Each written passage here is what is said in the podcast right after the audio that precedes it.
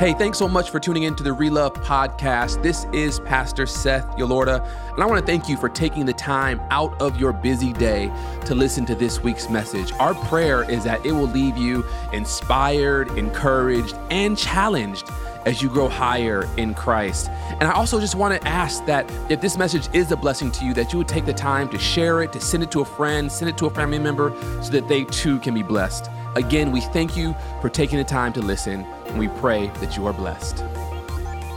Hey, Relove Church, I am so glad that you are tuned in. You are ready to go. We are in our series, Permission Granted. And this is episode four, I believe. And today we actually have a special guest who's going to be with us, Pastor Marquise Johns. He is a pastor in Southeastern California Conference. He's our conference evangelist, he is our conference com- uh, community service director. And so he's going to be bringing the word. He's going to be showing us how we can allow our gifts to emerge, how, we, how we can allow those around us to be elevated elevated and how we can allow the kingdom to be exalted in our lives so you won't be disappointed. Now, I'll be back next week to close off the series, we'll be on episode five next week with permission granted. But what I want you to do for a moment is if you can just take your phone, take your computer, whatever you're watching on, and just copy that link and send it to a few friends or family members of yours so that they too can lean into the series and they too can recognize that God has given them permission to be great. Thank you so much for watching. Now let's get into the word.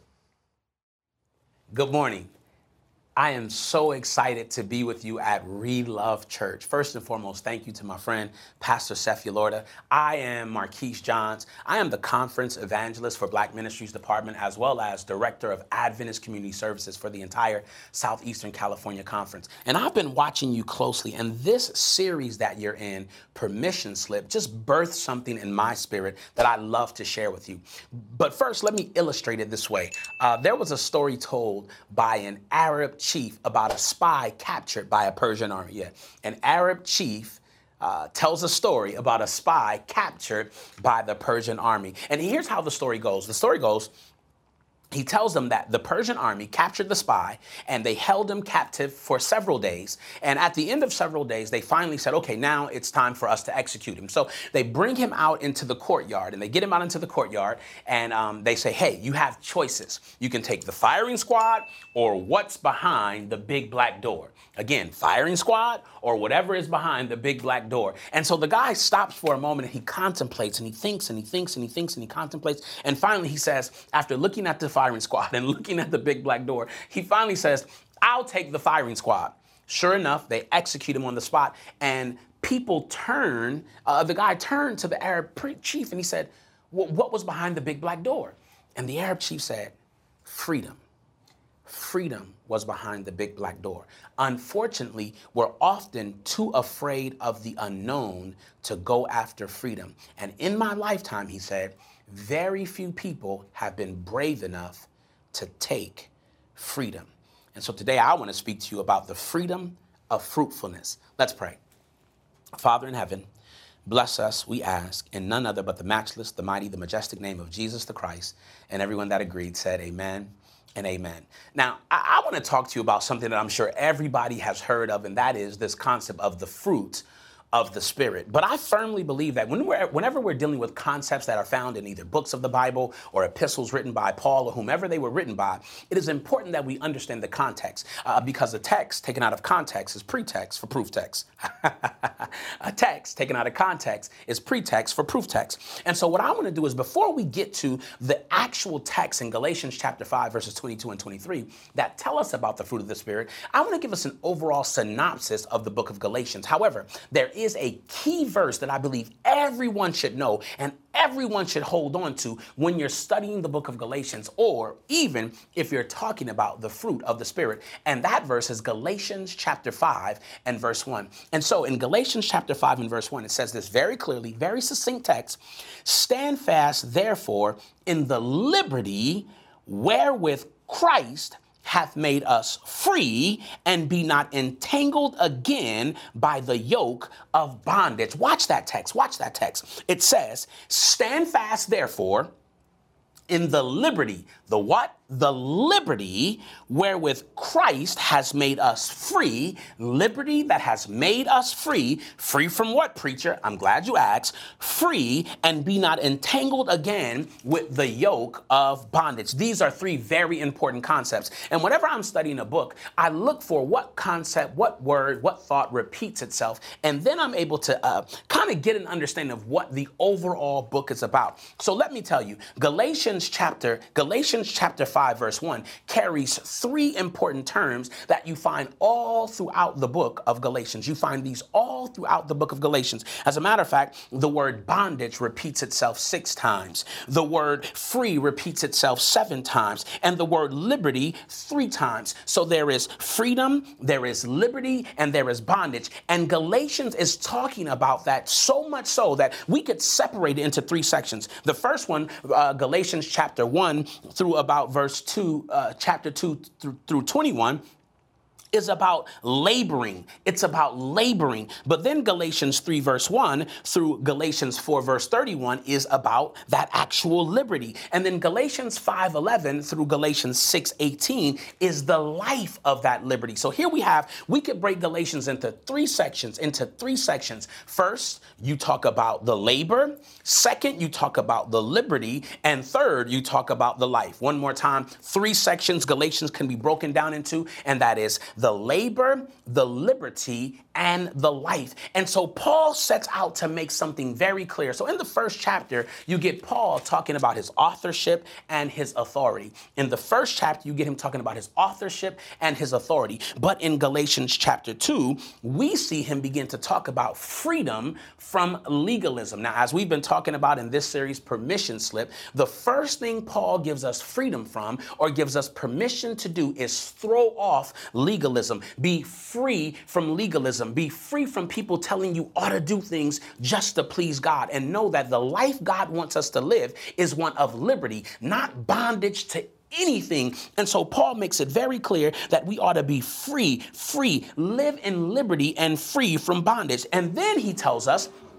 not only are we liberated, not only are we free from bondage, but watch this, saints of God, we are free to love. Paul, then, from Galatians chapter 5, verse 1 through Galatians 6, verse 18, talks about being free to love. And so, again, we have these three concepts of labor, we have the concept of liberty, and we have the concept of a life that is laboring out of liberty. Not a life that you labor to get liberty, but a life where you've already been given liberty and now you're able to labor because you love. And so Paul says, listen, here's what you got to get. Don't miss this. You are free now. You are free from the bondage of legalism. And because you're free from the bondage of legalism, you are free to love. And that's where we pivot now to Galatians chapter 5 and verse 23. We pivot now to Galatians chapter 5, verse 22. And here is the, you, you know these scriptures very well, but, but, but let me read them in your hearing. Galatians 5, verse 22, the Bible says this But the fruit of the Spirit is love. Again, remember we talked about Paul sets this thing up. Three sections, three sections. Number one, labor. Number two, liberty. Number three, life. We have a life of liberty where we can labor out of love. That was good. That was good. We have a life of liberty where we can labor out of love. And so he first sets us free from legalism. We're free from legalism, and now we're free to love and live a life of liberty where we labor out of love, not we labor for love. That's important. That's an important distinction. And so we get over now that we're talking about this freedom to love. We're in Galatians chapter 5 and verse 22. And notice what the word of God says here.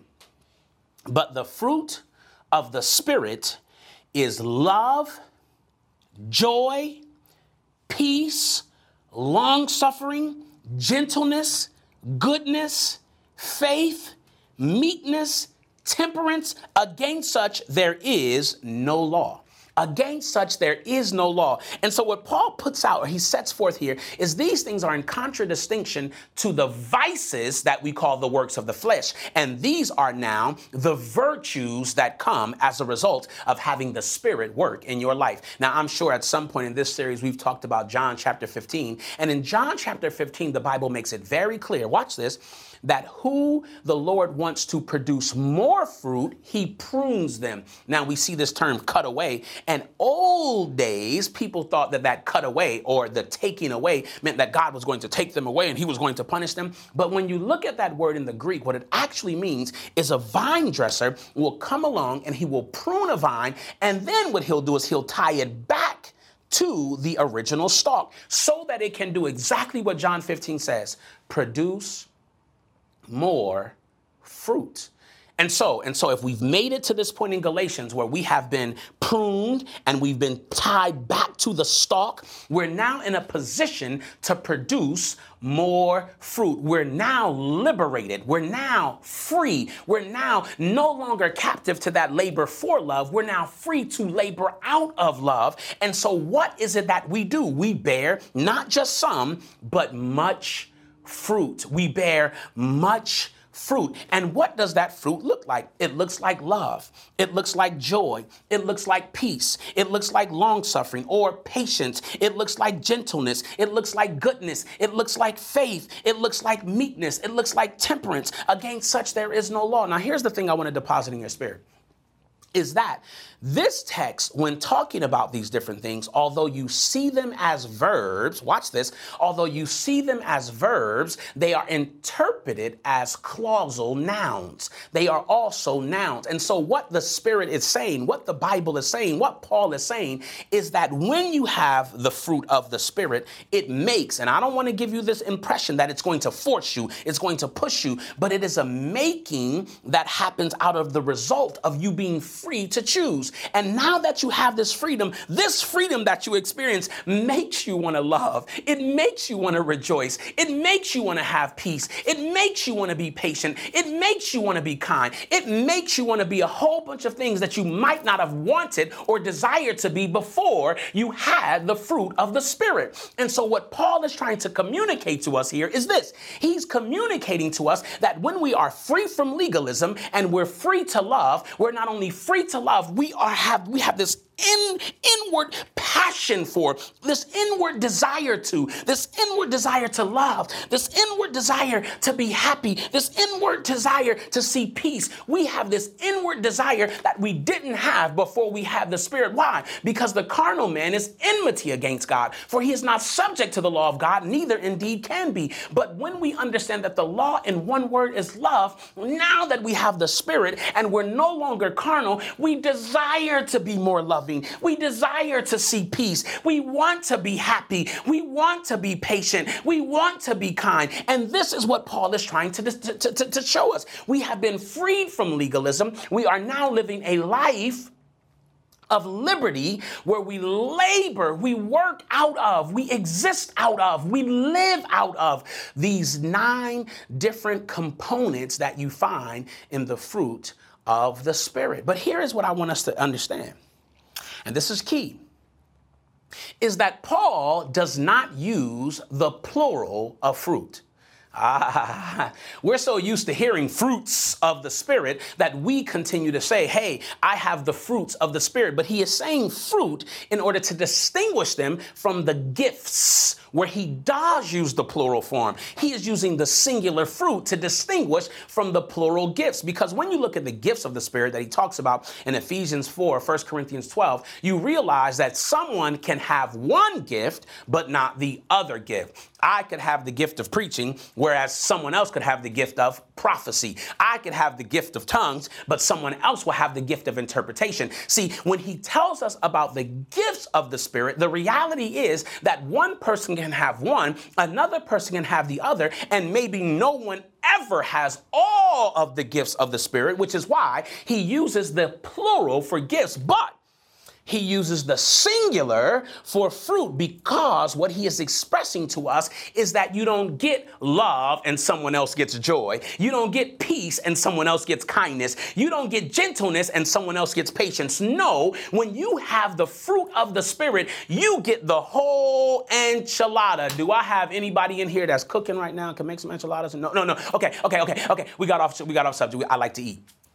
But watch this, but watch this. This is very important distinction because here is what happens. Let's say, for instance, I want uh, some fiber. Now, I, I could walk into the store nowadays into a vitamin shop and get some fiber, right? I can get a pill that has fiber in it. However, in the olden days, what did the preacher say? In the olden days, if you wanted or if you needed fiber, you increased a certain the intake of a certain vegetable or fruit. And you knew that when you got that fruit or when you ate that vegetable, you were getting the fiber associated with said fruit and or vegetable. Now, here is the thing. When you ate said fruit and or vegetable because you needed an intake or to increase the fiber in your diet, you not only got fiber, but watch this. If you were eating an orange, yeah, you got fiber, but you also got high concentrations of vitamin C. Ah, not only did you get fiber and high concentrations of vitamin C, you also got some vitamin Bs and some folic acid and some, some carb. And you got all of these different things because you went and got an orange, or you went and got an apple, or you went and got a pineapple. The pineapple may have brought some vitamin C, or the orange may have brought vitamin C, but it brought all these other things with it to the extent that when you got the orange, you got vitamin vitamin C and the five other vitamins and or minerals that you find in an orange. And the same thing is to be said of the Holy Spirit, where if you have the Holy Spirit, not if we have the fruit, not if we have the fruit, but if we have the Spirit, we have love, we have joy, we have peace, we have kindness, we have gentleness. This is why he, he distinguishes the singular fruit as opposed to a multiplicity of gifts, because the believer who has the Spirit has all nine of those things that come with having the fruit of the Spirit. You don't just get love, you don't just get joy, you don't just get peace. You don't just get kindness. You get the whole orange. You get the whole apple. You get the whole pineapple. You get the fruit of the Spirit, not because you have the fruit, but because you have the Spirit.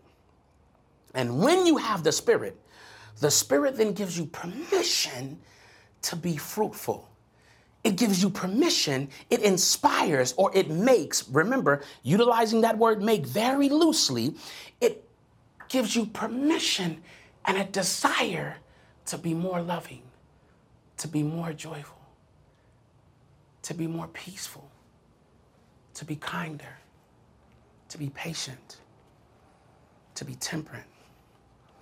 This is why Paul tells us this, because it is the almost crescendo of everything he said up to this point about being free with a life where you labor out of love, not legalism, but a freedom.